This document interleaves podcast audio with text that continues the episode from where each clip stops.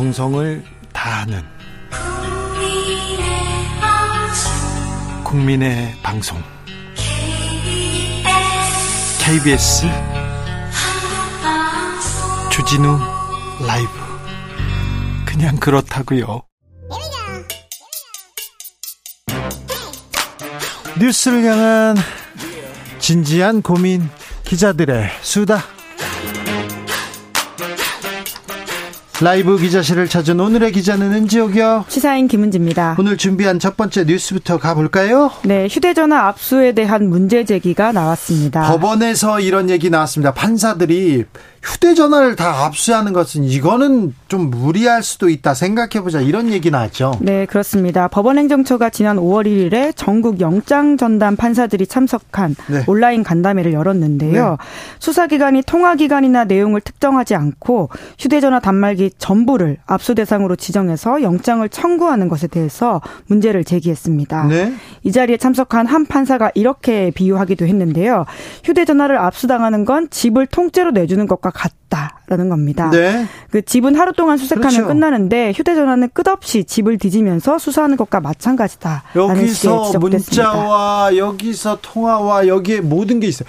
전화기 하나에 일기장과 수첩과 뭐 모든 게 있잖아요. 동선도 있고요. 통장도 있고요. 예, 그리고 그 외에 이제 사적인 대화까지 모두 포함된다라고 하는 게 문제가 될 수 있는 건데, 네? 그러니까 압수수색 제도에서 휴대전화가 사각지대에 있다 이런 지적인 건데요. 예? 지금까지 이제 컴퓨터 말씀하신 경우에는 통째로 수사당국이 가져가는 거는 통상 허용되지 않았다라고 합니다. 원래 압수수색하면요 변호사나 누가 입회해서 어떤 부분만 가져가세요. 어떤 부분만 가져가 이게 이렇게 돼야 되는데 보통 이제 영, 압수수색이 나오잖아요. 당황합니다. 당황해가지고 수사관들이 가져간다고 하면 예 어쩔 수 없지요 이렇게 해서 가져가는데 그것도 어떻게 보면 불법이에요. 그런데 지금껏 해왔죠. 네, 별건으로 연장될 수 있는 부분이 있었기 때문에 계속 문제 제기가 있었고요. 그래서 네. 컴퓨터 같은 경우에는 이제는 시간과 주제어를 특정해서 검색을 하고 그 중에서 추려서 가져가는 방식으로 그러니까 그, 수색을 다 한 다음에 압수해가는 방식으로 한다 이렇게 이해하시면 될 텐데요. 네.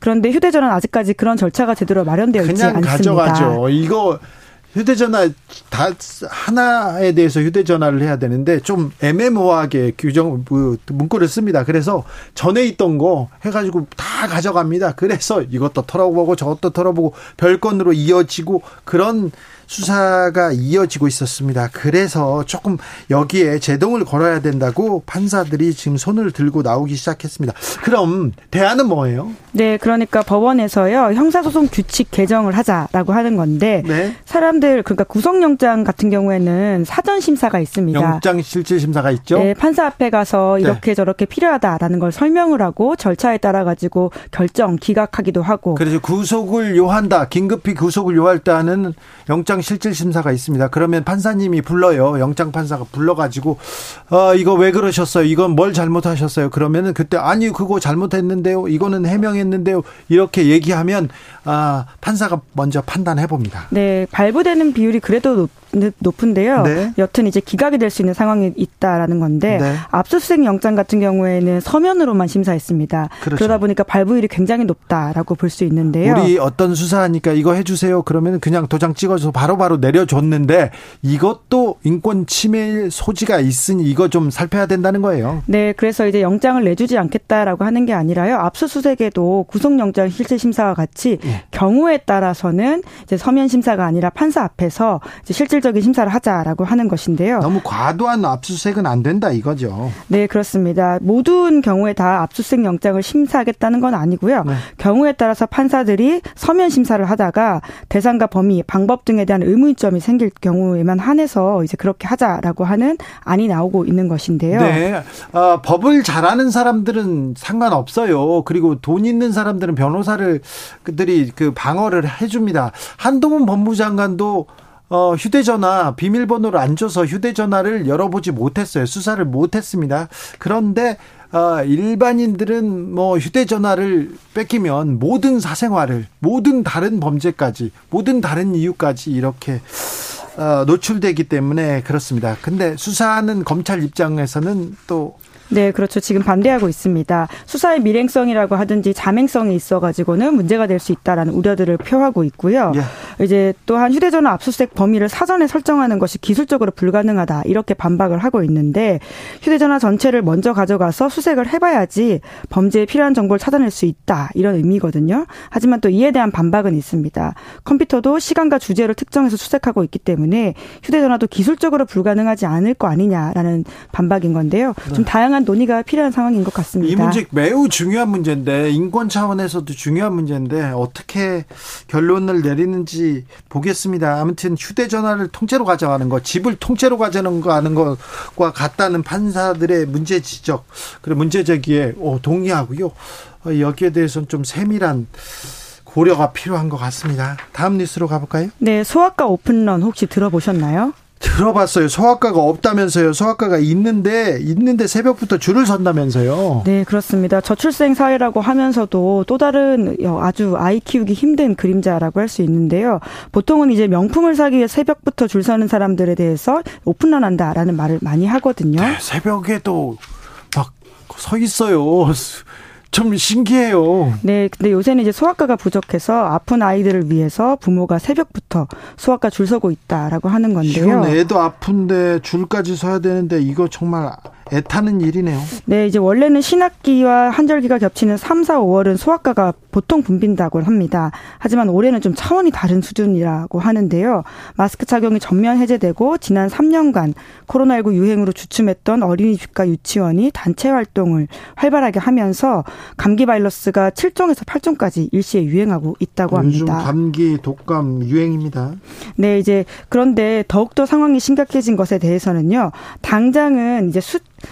수 소아, 소아과 관련해서 전공의 미달 사태를 이야기를 많이 합니다. 네. 그런데 이제 2000 당장 실제 숫자가 그러긴 하거든요. 네. 2023년 소아과 전공의 확보율이 17%에 그친다라고 이 시사인에서 이번 주 보도했는데요. 대학병원을 포함해서 전국의 소아과 수련 병원 50곳 가운데 38곳이 전공의를 한 명도 확보하지 못한 게 사실이라고 이거 합니다. 이거 매우 심각한 것 같은데요? 네, 이제 그런데 좀 더 섬세하게 이 상황을 봐야 될 것들이 있는데요. 최근에 1, 2년이 아니라 기간을 좀 더 길게 잡아서 2018년, 2019년 보면 그때는 100%에 가까웠습니다. 예? 그런데 2020년, 2021년 들어서 갑자기 줄어든 것인데요. 이유가 뭡니까? 네, 코로나19가 원인이지 않냐라는 해석이 나오고 있습니다. 아니, 코로나 때 영향이 왜 소아과한테만 영향, 영향을 미치는 거예요? 네, 이제 아무래도 아이 수입이 좀 급감한 경우들이 많았다라고 하는데요. 부모들이 이제 아이 데리고 병원 가는 걸 좀 꺼려하는 것도 있었고 등원과 등교 중지 같은 것으로 이제 아이들이 자주 걸리는 병을 좀 덜 걸리면서 이 병원 수요가 확 줄어들었던 것도 있다고 합니다.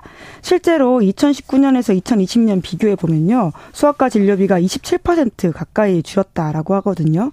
그때 못 버틴 병원들이 지금 이제 굉장히 수요 급감, 수요가 아주 급, 급증했지만 이제 공급이 줄어들고 있어서 일시적으로 대란이 있다라는 이야기도 있습니다. 거기다가 또 저출생 사회잖아요. 아이들 울음소리 듣기 힘들다. 그래서 소아과 줄어드는 건가요? 네. 시간 지난다고 나아질 것 같지는 않습니다. 네, 이제 그게 가장 이제 근본적인 문제라고 할 수 있는데요. 지금이 일시적으로 아주 심각한 상황이라고는 하지만 이 상황이 지난다고 해서 과연 이게 풀릴 것이냐라는 걱정들이 많이 나오고 있습니다. 네. 지금 당장 손 부족한 상황에서 내년에 사람이 더 는다고 하더라도 그 사람들한테 가는 업무량이 훨씬 더 늘 수 있기 때문에 계속해서 소아과 인기가 좀 줄어들 수도 있고요. 말씀처럼 저출생 기조가 더 가팔라 많아지고 있어서 예비 의사들이 소아과 선택을 주저하는 상황도 있다고 합니다. 아무튼 지방에도 그렇고요. 국립의료원도 그렇고 어디도 그렇고 의사가 부족해요. 병원이 부족해요. 이런 얘기가 계속 나오고 있는데 여기에 대한 근본적인 대책은 세우고 있는지 의사 수급에 대해서 고민하고 있는지 왜 의료 계획 개혁 얘기는 나오지 않는 건지 의사와 간호사 대립하는 얘기만 계속 나오고 이게 근본적인 문제일 것 같은데 여기에 대해서도 좀 고민해 주십시오. 제발이요. 좀 부탁드리겠습니다. 마지막으로 만나볼 뉴스는요? 네, IRA보다 더 센 법이 온다라고 합니다. 충분히 미국 국익을 위해서 충분히 이 반국제적이고 반시장적이고 반경제적인 이런 법 만들어 놓고 더 센 법을 만든다고요? 네, 관련 보도가 미국 외신에서 나왔는데요. 네. 이제 보통 IRA는 인플레이션 감축법이란 이름을 달고 있지만 이름도 잘못됐어요. 그냥 미국 아니면 안 돼 법 이런 식이야. 네, 뭐 인플레이션을 감축하고 실제로 기후 위기에 대한 대응도 담겨 있다라고는 하는데요. 아이고, 하지만 본질적으로는 중국 견제를 담고 있는 그렇죠. 법안이다 이런 평가가 나오고 있습니다. 네. 말씀처럼 이제 보호무역주의 America First라고 하는 기조를 담고 있다라고 할 수 있는 데요. 이번에는 미국판 중국 견제 2.0 법안이 나온다라고 합니다. 자, 어떤데요? 네, 아예 법안 이름이 차이나 컴피티션 빌이라고 해서 진짜 중국 경쟁 2.0 법안이라고 하거든요. 중국 아니면 중국은 안 돼 이런 거네요. 네, 이제 견제를 막기 위한 내용들인데 그 지금 미국에서 밝힌 내용들을 보면 주요 다섯 가지 분야에 초점을 맞추겠다라고 하는 것인데요. 최우선적으로 꼽히는 두 가지가 대중국 수출 통제를 강화해서 중국의 첨단 기술이 유입되는 것을 막고 투자 제한을 확대해서 미국 자본이 중국에 흘러가는 것을 막겠다 라는 안을 가지고 있다고 합니다. 네. 구체적으로는 중국에 미국 자본이 투입되는지 조사, 중단할 수 있도록 재무부 상무부의 권한을 키우고 투자 심사 절차를 엄격하게 하겠다라는 내용도 있다라고 하고요. 네. 반도체만이 아니라 생명공학과 같은 다른 첨단 산업을 육성하겠다라는 안도 있다고 합니다. 그리고 아마 일대일로라고 하는 중국식 인프라 프로젝트 들어보셨을 텐데요. 네. 이거에 대응격인 미국판 일대일로도 만들겠다라는 내용도 있고요. 대만에 대한 중국의 위협을 막기 위한 동맹을 강화하는 안도 포함됐다고 합니다. 중국은 안 돼. 이런 법 알겠어요. 그런데 걱정은 걱정은 우리한테 영향을 미칠까봐. 네, 실제로 IRA도 이제 한국한테 영향을 미친다라는 분석들이 많이 나오고 예. 있는데요. 이 미국 정부의 보조금을 받고 반도체 공장 등을 미국에 짓는 대신에 중국 등의 신규 투자를 할 수 없게 된다라고 하는 상황이 있지 않습니까? 네. 뿐만 아니라 중국 내 한국 기업에 대한 미국 장비 반입 금지 유예도 있었는데요. 다행히 기한이 좀 1년 연장되긴 했지만 앞으로도 어떤 단기적인 충격이 올지 모른다라는 우려들이 특히나 경제지를 중심으로 나오고 있습니다. 아, 뭐 근데 어떤 산업적으로 보면 자동차는 매우 타격이 컸잖아요. 네, 현대차, 기아차 같은 경우에는 이제 전기차 구매 보조 금 대상에서 제외가 돼서 이제 가격 경쟁력이 미국 시장에서 좀 약화됐다라는 말도 나오고 있는 게 사실이긴 한데요. 네. 아무래도 내년이 미국 대선이다 보니까 앞으로 이런 식의 기조들, 법안들이 더 많이 나올 수 있다라고 하는 우려가 있거든요. 그에 대한 우리의 대책이 무엇인지도 좀 더 면밀하게 살펴야 된다라는 지적도 나오고 있습니다. 내년에 미국 대선인데요. 아, 민주당이든 공화당이든 미국 first 계속 될 거예요. 법안 강화될 가능성이 있습니다. 우리도 대비를 해야 됩니다. 네, 샌드위치처럼 이제 끼는 상황에 대해서는 고민이 더 깊어지고 있는 상황이긴 합니다. 네.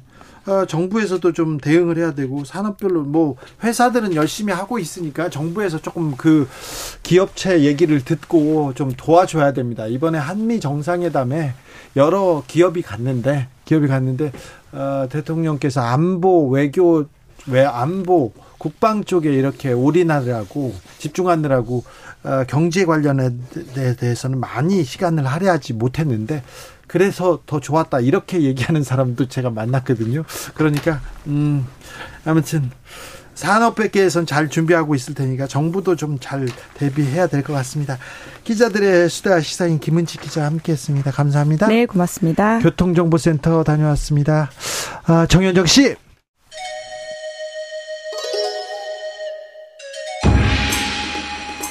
빛보다 빠르게 슉슉 바람보다 가볍게 슉슉 경제 공부 술술 경제를 알아야 인생의 고수가 된다 경공술 주진우 라이브 경제 선생님 박종훈 KBS 기자입니다. 어서 오세요. 네, 안녕하세요. 네. 우리 경제 선생님 오셨습니다. 제가 경제는 정말 문외한이거든요. 그래서 경제 기사 어렵고 그럴 때 박종훈 기자의 기사를 제가 찾아봤습니다. 책을 읽어보고 아, 이렇게 이렇게 공부를 많이 한 사람이 있어 해가지고 굉장히 놀랐던 기억이 있는데 책 준비하십니까? 아니요. 지금 안 하고 있습니다. 네. 좀 쉬시는구나. 네. 네. 그럴 때도 있어야죠. 네. 너무 열심히 사세요. 네. 네. 자, 금리가 올랐어요. 미국에서 금리를 0.25%포인트나 올렸습니다. 자, 어떤 파장이 봅니까, 이제? 일단 늘 그렇듯이 연준에서 0.25% 포인트 인상한다 이렇게 네. 사실 많은 신호를 시장에 먼저 주거든요. 네, 먼저 먼저. 요즘에 연준 정말 친절하죠. 네. 그 친절하게 금리 인상 폭을 굉장히 넌지시 다 네. 알려주게 되면 이게 문제점이 하나 있습니다. 이게 항상 친절한 게 좋은 게 아니거든요, 시장에. 네. 원래 이런 방법을 하면 가성비가 떨어져요. 정책의 가성비. 아, 그래요? 원래 시장이 생각하지 못했던 충격을 주면 인플레이션을 훨씬 더 쉽게 잡을 수 있거든요. 네. 그 방법을 썼던 게 예전에 연준 의장이었던 폴 볼커 연준 의장, 인플레이션 파이터라고 불렸던 진짜 뛰어난 연준 의장이죠. 근데 이런 분은 어떻게 했냐면 이 갑자기 토요일 날 비상 연준 회의를 열어서 FOMC 회의를 열어서 그 1979년 10월 6일인데 갑자기 금리를 11.5%였던 걸 15.5로 4% 포인트를 올립니다. 예. 진짜 극단적인 조치인 것처럼 보이긴 하는데 네. 이렇게 시장이 예상하지 못한 식으로 금리를 올리게 되면 너무 충격받는 거 아니에요? 네, 인플레이션을 좀 더좀 좀 빠르게 쉽게 잡을 수 있고요. 아, 그래요? 이번에 연준에서 금리를 올리는 지금까지 1년의 과정을 보면 너무나도 친절해서 좋긴 한데 네, 그게 예상 가능한데 네, 예상 가능한데 문제점은 그 대신 금리 인상 폭은 이제 꽤 높은 데까지 올라오게 오게 되는 그런 네. 현상이 있었던 거죠. 아, 계속 지금 많이 올렸는데 올릴 만큼 효과는 좀 떨어졌군요. 네. 자, 그런데 우리나라하고 는 어떤 우리나라는 어떤 영향을 받습니까? 일단 물가를 잡기 위해서 금리 올리는 거잖아요. 네. 근데 금리가 올라가면 우리는 또 환율도 있지요. 또 유가도 있지요. 아니 금리 올린다고 해서 우리나라는 물가가 같이 올라가지 또 물가가 떨어지지도 않지 않습니까? 네, 네. 맞습니다. 우리나라 같은 경우 이제 지금 미국이 금리를 빨리 인하하면 지금 정책에 큰 문제가 없습니다. 네. 근데 지금 현재 우리나라가 어떤 방법을 쓰고 있냐면 기준금리를 미국이 아주 빠른 속도로 올려도 우리만은 네. 한국은행에서 기준금리를 굉장히 느리게 올리다 보니까 예. 이제 미국과 우리나라의 금리 차이가 최대 1.75% 포인트까지 벌어졌는데요. 예. 역대 최고 수준이거든요. 그렇죠. 아니 그 미국이 아니고 다른 나라로 돈을 투자하는 이유가 다른 데는 이자를 좀 더 줘. 다른 데는 수익성이 더 높아. 그래서 돈이 지금 미국에서 빠져나오고 세계의 돈이 다른 나라로 가는 거 아닙니까? 그렇죠. 지금 현재 상황이 정상적이라고 할 수는 없는 게요. 네. 예를 들어서 우리나라하고 미국하고 금리가 같다. 그러면 대부분 투자자들은 네. 다 미국에 투자를 하는 게 일반적인 거겠죠. 왜 우리나라까지 오겠어요? 네, 그렇죠. 그래서 지금 1.75%포인트가 지금 당장 벌어진 건 어, 타격을 주지 않지만 네. 이게 시간이 오래 지속되면 지속될수록 문제가 될 수밖에 없거든요. 네. 그 또한 가지 문제는 기준금리만 낮은 게 아니라 사실은 정부에서 은행들에 대한 이뭐 이렇게 말하면 좀 기분이 나쁘실 수 있지만 아. 창구지도 뭐 네. 이런 표현을 예전에 썼지만 뭐 그 정도까지는 아닐지 몰라도 은행 에 상당한 영향력을 행사해서 그래서 이자 이자 네. 내리게 만들었잖아요. 그렇습니다. 시장 금리가 좀 더 낮은 수준으로 유지되도록 했거든요. 이것도 비정상적인 거 아닌가요? 그렇죠. 자, 그렇게 왜곡된 시장 상황이 뭐 예를 들어서 몇 달 수준, 뭐 몇 분기 수준은 버틸 수 있는지 모르지만 시간이 오래 가면 갈수록 그 왜곡이 더욱 더 누적이 돼서 시장에 문제가 되거든요. 예. 자, 그래서 미국이 만약에 금리를 빠르게 낮춘다면 우리나라도 괜찮겠지만 그렇지 않고 만약에 미국의 인플레이션이 쉽게 잡히지 않고 고금리를 오래 유지하잖아요. 예. 이게 우리나라한테 지금 현재는 상당히 치명적인 결과를 가져올 수도 있는 거죠. 아, 그래요? 네.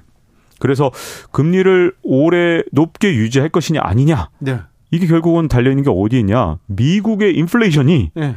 잡히느냐 안 잡히느냐에 따라 우리나라 정책이 지금 그래도 괜찮은 거냐 예. 아니면 나중에 진짜 문제를 가져올 거냐 이걸 결정하기 때문에 자 네, 그럼 우리 있죠. 경제 네. 우리 경제 우리 금리든 다 지금 미국 물가에 달려 있는 거네요. 네 그런 자, 셈입니다. 자 미국 물가 자 물가를 가지고 설명해 주세요. 미국 물가 계속 이렇게 올라간다. 소비자 물가 지수가 높게 발표된다. 네. 그러면 어떻게 됩니까? 네, 일단 당장 이제 현지 시간으로 이제 10일 네. 이제 얼마 남았잖아요. 네. 4월 달 미국의 소비자 물가 지수 CPI가 발표가 됩니다. 네. 근데 시장 전망을 보면 전년 대비 5.0% 오른 걸로 돼 있어요. 예. 근데 이게 3월에 5.0이었기 때문에 네. 야, 그러면 3월하고 4월하고 똑같네. 5.0. 예. 지금 만약에 전망대로 나온다면 3월, 4월 비슷하니까 아, 그럼 물가 안정된 거 아니야? 이렇게 보면 안 됩니다. 예. 왜냐하면 예. 2022년 6월에 물가가 진짜 많이 올랐을 때 미국의 소비자 물가 지수는 전년 대비 8.9까지 올랐었는데 8.9%. 예. 근데 이게 툭툭툭 떨어졌어요. 그동안은. 예. 그래서 이 2월에 예를 들어서 6%, 3월에 5% 이런 식으로 떨어져 오다가 예, 예. 갑자기 4월에 5%로 다시 여기에 딱 걸려버린다. 네. 그러면 이걸 무슨 표현을 쓰냐면 스티키하다, 끈적끈적하다, 네. 인플레이션이 스티키하다 네. 이런 표현을 쓰는데 어 이게 처음에 높은 데서 내려오기 시작할 때는 툭툭툭 내려오다가 네. 여기서 이제 5%대에서 이렇게 걸리면서 이제 4로 내려가는 때까지 이제 오랜 시간이 걸리고 3으로 갈 땐 훨씬 더 오랜 시간이 걸린다. 그러면 미국에서 과연 언제나 금리를 낮출 수 있겠느냐 이런 걱정들이 벌써부터 나오는 겁니다. 그러면 상당 기간 고금리를 유지할 수밖에 없네요. 그러면 네 만약에 물가가 안 잡히면 그렇죠. 예. 가장 큰 주범이 사실은 미국의 고용 시장이 너무나도 탄탄해서 그렇습니다. 좋, 다면서요 좋아도 이렇게 좋을 수가 없거든요. 예. 지금 4월 달 실업률이 최근에 나왔잖아요. 예. 근데 실업률이 3.4%가 나왔는데 미국 실업률 3.4%요. 네. 그러면 사실 그러면 난 나 뭐 직장 구할 거야, 일자리 구할 거야. 그럼 다다 구할 수 있네요. 그런 수준이죠. 네? 왜냐하면 이게 미국의 최근 역사를 볼 때도 굉장히 낮은 수준인 게 54년 만에 최저치입니다. 그런데 선배님, 미국은 물가는 높고 높지만 금리도 높아졌지만 일자리도 있고 일자리가 이렇게 많다는 거는 그래 우리가 더 기업들이 돈을 더 많이 줄게 더 투자할게. 또 돈은 음. 많이 주는 거잖아요. 잘 네. 버는 거잖아요. 네. 그러니까 또 버틸만 한 거잖아요. 네, 그렇죠. 사실 뭐 미국 경제가 이것 때문에 연착륙할 거다 이런 얘기도 있지만 네. 사실은 이게 사실 구조적인 문제라서 그렇게 또 쉽게 볼 만한 문제는 아닙니다. 고용시장이 예. 이렇게 탄탄한 이유가 예. 좋은 이유만 있는 게 아니에요. 안 그래요? 네, 그렇지 않습니다. 아, 경제 어렵네. 네, 경제가 참 어렵죠. 복잡합니다. 네, 복잡합니다. 사실은 미국 시장에서 이렇게 고용 시장이 탄탄해진 가장 큰 이유는 미국의 노동 시장 구조가 최근에 한 10여 년 동안 너무나도 많이 변했는데요. 네. 그 시작은 사실은 트럼프 전 대통령이죠. 네. 이민자를 거의 받지 않았고 받지 않고, 예. 이게 불법이든 합법이든 들어오지 않다 보니까 예. 자 레리 핑크라고 블랙록 블랙록의 회장 여기가 어 세계 최대의 이런 펀드 운용사거든요. 네. 근데 문제점은 여기서 뭐라 그랬냐면 미국의 수년 동안 줄어든 노동력이 200만 명인데 이건 정말 미국의 임금은 이제 앞으로 정말 걷잡을 수 없이 올라갈, 수밖에, 수밖에, 없다. 그렇죠. 이런 경고를 예전부터 했었습니다. 네. 네. 근데 바이든 대통령으로 바뀌어도 이게 변하지 않은 거예요. 하죠. 그런 상황에서 이게 이 미국에서 reshoring이라 그래서 이 집 나갔던 공장들 다 데리고 오죠. 데려왔죠. 네. 네. 그래서 일자리 만들고. 네. 거기다가 심지어 우리나라 공장들까지 다 지금 미국으로 다 끌어당기고 있잖아요. 네. 이게 이민자는 받지 않으면서 전부 다 이 해외 나갔던 공장에 남의 나라 공장까지 다 들어오는 상황이 되다 보니까 이 노동 문제가 쉽게 해결되지 않으면서 오히려 미국의 인플레이션을 잡지 못하는 상황을 만들어서 미국도 좋기만 한 건 절대 아닌 상황을 만든 거죠. 아, 또 인건비 부담 때문에 이게 경쟁력도 좀 떨어지고 그리고 물가는 잡을 수 없는 그런 상황이 되고 있네요. 네. 너무 욕심을 많이 되다 보니까 이게 다른 나라에 나갔던 공장을 다 잡아오는 게 꼭 좋은 것만은 아니거든요. 예. 근데 저는 사실은 하반기로 가면서 이제 일본에 많은 것들이 달려 있다고 보는데 일본에요. 네. 일본이 사실은 이제 앞으로 금리가 어떻게 될 것이냐에 따라서 굉장히 중요한데요. 우에다 신임 일본 은행 총재가 새로 들어서면서 일본의 금융 정책이 바뀔 것이다. 당장 바뀔 것처럼 생각을 했었는데 당장은 안 바꿨어요. 네. 근데 우에다 총재가 그러면 앞으로도 안 바꿀 거냐? 그건 아닙니다. 네. 이 시장에서는 지금 현재 일본은행이 올 하반기가 되면 이제 금리의 밴드 이게 좀 복잡하긴 하지만 10년물 금리 변동폭 이게 일본은 좀 이상하게 금리에 대해서 개입을 하기 때문에 거의 안 움직이잖아요. 네. YCC라는 걸 씁니다. 이게 너무 복잡한데 네. 그냥 간단하게 설명을 하면 하여튼 10년물 금리가 올라가는 미국 저 일본의 국채 금리가 올라가는 효과를 올 연말에 줄 수 있습니다. 그렇게 되면 엔 carry trade가 청산되는 현상이 올 연말에 나타날 수 있는 거죠. 그게 무슨 말이에요? 현실적으로는 어떤 현상이 일어나는 거죠? 일본이 금리가 워낙 낮다 보니까 네. 일본은요 단기 금리는 마이너스 금리입니다. 예, 예. 그 일본에서 돈을 굴리면 금리가 거의 없어요. 예, 그냥 뭐 0이라고 네. 생각하면 됩니다. 일본은. 네. 그래서 일본에서 돈 좀 굴리는 은퇴 세대는 네. 이걸 전부 다 해외에서 자산을 굴리고 있거든요. 예. 근데 일본 금리가 좀 올라가면 예. 이 집 나갔던 일본의 돈이 예. 일본으로 돌아오는데 네. 이 과정에서 항상 보면 세계 금융 시장에 아주 큰 파장을 일으켰었거든요. 아주 조금 움직여도 그렇게 파장이 큽니까? 이렇게 조금인데도 그렇습니다. 지금 현재 10년물 국채 금리의 변동폭이 최대 0.5%까지거든요. 최대 0.5인데. 네. 근데 지금 현재 시장에서 뭐라고 생각하냐면 야, 요게 연말이 되면 1.0%. 그러니까 0.5에서 한 1.0까지 간다는데 이것만으로도 시장에 엄청난 충격을 줄 수 있다. 그래서 대비를 해야 된다는 얘기가 벌써부터 나오는데 0.5인데. 네. 지금 이제 우리나라가 이제 금리를 과도하게 시장 왜곡까지 시켜가면서 금리를 낮춰도 아직까지 큰 문제가 생기지 않는 건 시간이 아직 오래 되지 않았고 네. 일본의 엔 carry trade 청산도 안 됐기 때문에 괜찮은 건데 진짜로 지금 현재 시장 전망대로 일본까지 금리를 올리게 되면 사실은 우리나라 상황이 지금 이제 인위적으로 시장을 왜곡시킨 상황이 연말에도 괜찮겠느냐 이런 부분들이 사실은 이 시점에서 좀 우려가 되는 거죠. 네. 그럼 우리는 금리를 어떻게 해야 됩니까? 미국하고 계속 이렇게 금리 차를 가져갈 수 있습니까? 그렇게 버틸 수 있습니까? 사실은 연말로 가면 갈수록 우리는 금리를 올리기 어렵습니다. 그래요? 네. 왜냐하면 지금도 사실은 경기 불황이나 아니면 부동산 시장에 미칠 영향 같은 것이 아마 걱정이 돼서 한국은 네. 뭐 고용 수지가 좋은 것도 아니고요. 무역 네. 수지가 좋은 것도 아니고요. 경제 지표에서 좋은 게 없잖아요. 맞습니다. 거기에 금리까지 올라가면 부담인데. 그렇죠. 근데 지금도 못 견뎌서 이랬단 말이죠. 네. 근데 어, 올 하반기에 미국 경제가 뭐 침체에 빠질 것이다, 뭐 마일드할 것이다 등등등 여러 가지가 있지만 미국 경제가 올 하반기에 더 안 좋을 것은 분명하거든요. 음. 거기다가 중국도 리오프닝으로 잠깐 반짝을 했지만 3분기부터 이 경제가 좀 상태가 안 좋을 것이다라는 게 이미 제조업 관련 지표들을 보면 이미 나와 있어요. 이게 선행 지표라서. 전 세계 경제가 올 연말 내년 초 안 좋군요. 네. 경기가 실물 경제가 더 안 좋고 분명한데 그렇게 되면 우리가 연말로 가면 갈수록 네. 금리를 인상하기가 훨씬 더 어렵다는 얘기가 되는 거죠. 네. 그래서 이제는 미국 스스로가 빨리 지금 어떻게든 좀 물가를 빨리 잡았으면 좋겠고 일본도 좀 빨리 물가를 좀 잡아서 제발 이렇게 금리 변동폭 확대해서 금융시장의 교란이 안 일어나기를 그야말로 왜 그런 거 있잖아요. 비 오기만 기다리는 상황. 네. 어 우리 금융 상황이 지금 당장은 단기적으로는 뭐 증시도 좀 덜 빠졌고 이 부동산도 좀 빠지는 걸 상반기에 조금 둔화시켰잖아요. 네. 근데 문제는 이게 일시적으로 효과는 있지만 그 다음부터 우리는 이제 천수답이라 그래서 야 이제 비가 와야만 되는 상황. 네. 즉 미국이나 일본 경제가 좋아져야 하반기에도 버틸 수 있는 상황이 됐다고 볼 수 있는 겁니다. 경제는 올해는 안 좋다. 네, 금리도 걱정된다. 좋은데요. 더 여기에 또 변수가 또 하나 있는 것 같아요. 지난번에 오셨을 때 네. 아, 지방 미국 지방은행들 막 파산 얘기 나왔을 때 이거 2008년 금융위기 때랑 비슷하다고 걱정하셨어요. 네. 지금도 그 상황 이어지고 있죠. 자, 예를 들어서 뭐 한 주 동안 뭐 두 주 동안 이렇게 주가 오르는 건 여러 가지 다양한 변수들이 움직이면서 바뀔 수 있거든요. 최근에 한 일주일 정도 어, 미국의 증시를 떠받친 건 JP Morgan 회장 혼자서 떠받쳤다 해도 과언이 아닙니다. 제이미 다이먼이라는 JP Morgan 회장인데 이분이 4월 4일까지만 해도 미국 경제에 대해서 계속 경고를 날렸어요. 예. 은행 위기는 진행 중이고 앞으로 미국 경제는 수년 동안 안 좋을 것이다. 예. 이렇게 아주 공식적으로 letter를 통해서 그러니까 막 어떤 이메일이나 이런 걸 통해서 밝혔던 이런 사람이 5월 1일자에 First Republic 인수해 줬고요. 예. 그 다음에 뭐라 그랬냐? 갑자기 은행 위기, 미국의 은행 위기는 거의 끝났다. 갑자기 딱 돌변했어요. 한 달 만에.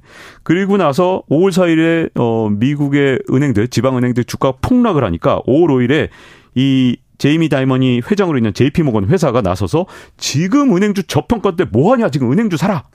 그랬더니 무슨 일이 일어난지 아십니까? 위기 소리 들면서 막 주가가 곤두박질을 쳤던 PacWest 은행의 주가가 음. 하루 만에 80%가 넘게 급등을 했습니다. 그래요. 그런 일이 일어나니까 5월 4일에 미국 5월 어, 5일에 미국의 증시가 막 급등을 하는 현상이 일어났죠. 정말 일주일째 혼자서 열일을 하고 계신데 네. 이게 이분이 좀 이렇게 갑자기 왜 이렇게 태도가 바뀌었냐 좀 의혹의 눈길이 있어요. 이분이 혹시 제프리 앱스타인이라고 아십니까? 어 알죠. 아시죠? 네 성추문으로 아, 네. 네. 미국 사회를 들썩이게 만들 전 세계를 맞습니다. 이 제프리 앱스타인 어떤 사람이냐면 1990년대부터 10대 소녀 수천 명 성착취, 네. 인신매매 네. 이게 미국에서 일어났고 네. 미국의 온갖 고위 관료나 아니면 재계 아주 정재계 유명한 사람들이 여기 다 껴 있어갖고 네. 충격을 줬어요. 근데 이분 이 사람이 이분이라면 안 되지. 이 사람이 자살을 하면서 이게, 이게 사실 아 이거 숨지면서 어 사실 뭐, 뭐 이게 좀 묻혔죠. 네. 예, 갑자기 감옥에 숨졌기 때문에. 근데 어, 지금 다이먼 회장이 앱스타인하고 연관돼 있다. 네. 이게 나온 겁니다. 그런 얘기까지 나왔죠. 네, 나왔습니다. 그래서 법정에 서야 된다. 네. 그리고 JP모건 회장직에서 물러날 수밖에 없게 될 음, 것이다. 네. 이 말이 나온 다음부터 갑자기 혼자서 미국 경제를 혼자 구원하는 구원자 역할을 하는 거죠. 그러니까 충분히 의심이 될 만한 게 의심스럽네요. 네, 회장 잘릴 것 같으니까 네. 이게 지금 갑자기 시장을 혼자서 네. 어, 떠받치는 거 아니냐 이런 얘기들이 나오고 있는 거죠. 네. 미국에서 야 이상한데 다이먼 회장 당장 미국 경제 위험하다더니 갑자기 어떻게 한 달 만에 사람이 이렇게 바뀌지? 이런 네. 얘기들이 미국에서 뭐 정가라든가 아니면 재계에서 나오고 있는 겁니다. 아 근데 며칠 동안은 그럴 수 있지만 계속 이렇게 유지할 수 있을까요?